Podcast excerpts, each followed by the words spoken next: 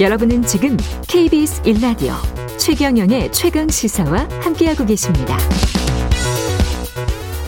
네, 추석 연휴 이후 코로나19 신규 확진자 숫자 급증했습니다. 정부는 그러나 10월 말쯤 우리가 2차 접종까지 완전히 70% 정도 되는 그 시기에 with 코로나를 준비한다는 계획 인 것 같고요. 이번 주 금요일에는 거리두기 조정안이 발표될 예정입니다. 한림대학교 강남성심병원 감염내과 이재갑 교수님 연결돼 있습니다. 안녕하세요. 네, 안녕하세요. 예. 이게 신규 확진자 숫자가 아, 증가한 거는 어떻게 보십니까? 걱정할 만한 일입니까? 지금 현재 상황은?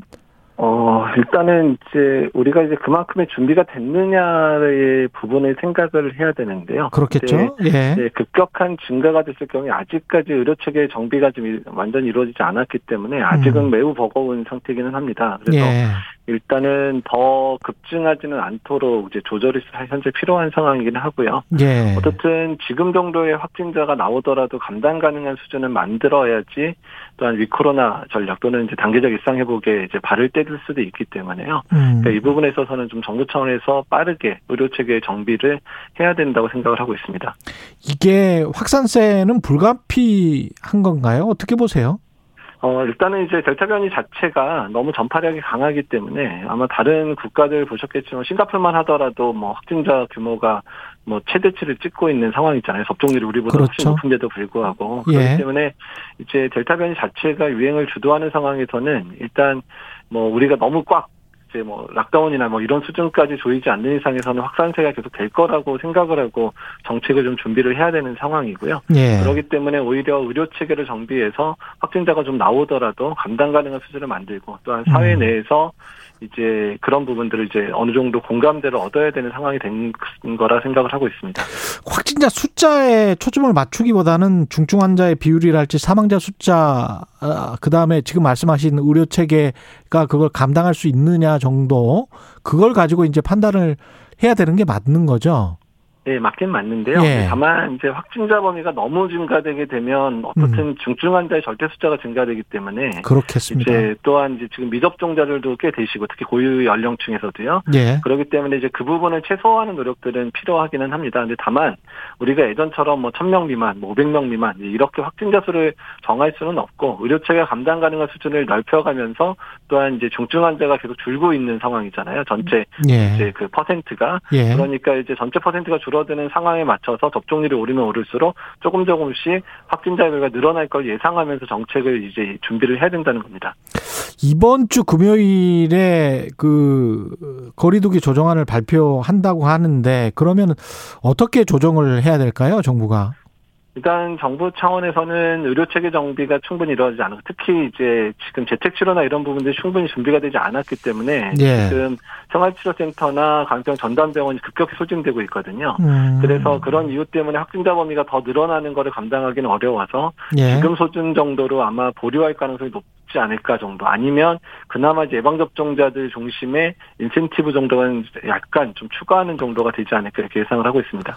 그렇군요. 지금 수준 정도일 것이다. 그러면 이제 실망하는 자영업자들도 굉장히 많을 것 같고 지금 뭐 제가 TV 화면 보고 있습니다만은 그 자영업 연합회랄지 이런 분들은 뭐 시위하시고 계속 인터뷰하시고 그런 상황이잖아요. 네. 이거 어떻게 해야 될까요?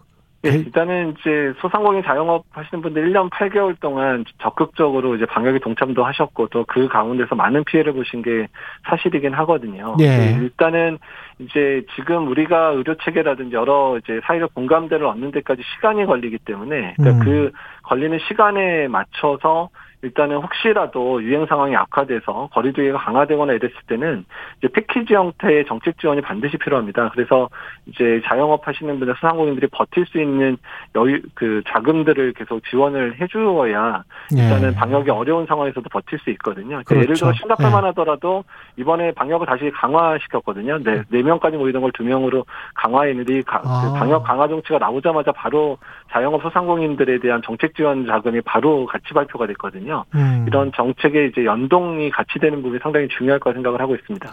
그러면 우리가 with 코로나라는 그 말 속에 저는 이제 그 직관적으로는 그렇게 해석을 했거든요. with 코로나라고 하면 뭐 여섯 명 이상도 모일 수가 있고 10월 말이 되면 네. 뭐 그다음에 지금 말씀하시는 것처럼 싱가포르처럼 왔다 갔다 하는 게 아니고 쭉 그러면은 마스크를 실내에서 쓰는 그런 환경 정도만 되면은 과거와 비슷하게 되는 것 아닌가 이렇게 이제 직관적으로는 생각을 하고 있거든요. 근데 꼭 그런 거는 아닌가 봅니다. with 어, 코로나인데. 이제 그러니까 궁극적인 모습은 거기가 맞긴 맞습니다. 거기까지 가야 되는데 예. 다만 아직까지 접종률이 충분히 오르지 않았고 또 미접종자들도 꽤 있는 상황이기 때문에 유행 상황은 언제든 악화될 수 있으니까 예. 이제 점진적으로 그 상황까지 가는 로드맵들을 정해야 되고요. 음. 그리고 중간에 이제 우리가 예상한 것보다 중증 환자가 많이 발생하면 잠깐 중지하고 잠깐 좀 쉬어갈 수 있어야 되고 그다음에 또 안정되면 다시 조금 조금씩 완화하는 이런 근데 이 부분에 있어서 가장 중요한 건 의료 체계가 그 많은 환자들을 감당할 수 있게끔 할 수 있는 여력이 있느냐의 부분을 토대로 해서 정할 수밖에 없기 때문에 예. 근데 국가마다 이제 그런 의료 체계 상황이나 또 국민의 공감대가 다르기 때문에 새로운 방법들을 찾아가는 과정이기 때문에 갑자기 급격한 완화는 파국을 맞을 수도 있기 때문에 그러지 않는 아주 조심스럽고 섬세한 조정이 필요하겠다라고 하고 그게 6개월 에서 적어도 1년 이상의 시간은 걸릴 거다라고 이제 생각을 해주셨으면 좋겠습니다. 아, 1년 정도의 시간은 걸 것이다. 네. 백신은 10월 말까지 해서 70%가 아, 2차 접종까지 하고 나면 어떻게 보세요? 그 바이든 대통령도 지금 부스터 샷을 맞았더라고요. 네, 예. 그 일단 예. 예. 말씀하십시오.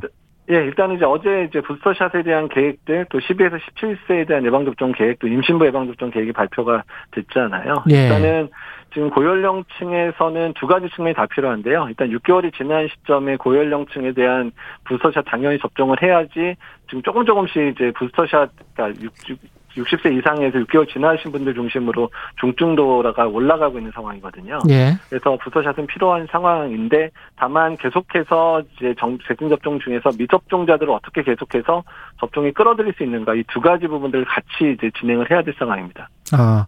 근데 백신 그 부작용과 관련해서 이게 꼭 무슨 뭐 2주 이내에 그런 어떤 심각한 부작용이 나오는 겁니까? 아니면 그 이후에도 나올 수가 있는 겁니까, 혹시?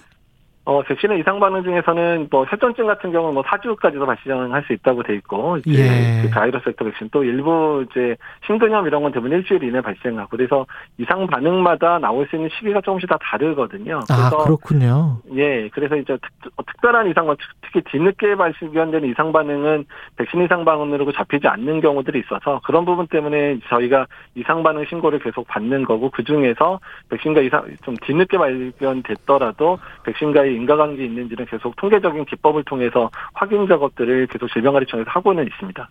이게 우리가 백신 미접종자들 어떻게 예상하세요? 미국이나 다른 나라처럼 많을 것 같습니까? 아니면 우리는 상대적으로 좀 적을 것 같습니까? 어, 사실 60대 이상의 접종률이 90%를, 1차 접종이 90%를 넘어선 상황이긴 맞습니다. 예. 그럼에도 불구하고 지금 한 100만 명 분, 100만 명 정도가 안 맞으신 거고, 20대, 예. 40대도 한 400만 명 정도가 지금 안 맞으신 상황이거든요. 근데 예. 앞으로 델타 변이의 전파력 때문에 이분들의 계속 그 질병 부담이 계속 늘어날 수도 있는 상황이어서 이분들 어떻게 해서든 뭐 인센티브를 제공하는 최대한 제공하는 한이 있더라도 접종률을 올려야 되는 건 계속 필요한 상황입니다. 어떤 인센티브를 제공해야 될까요? 백신 접종 완료자들에게는. 일단은 이제 기본적으로 이제 모임에 참석할 모임에 수 참석할 수 부분, 있고, 예, 특히 예. 어르신들 같은 경우 는 노인정이라든지 이제 이런 데 되게 중요하기 때문에 이런 예. 부분에 예방접종 완료자들 중심으로 이제 출입이 가능하도록 하는 정책이나 이런 부분들이 도움이 될 것 같기는 하고요.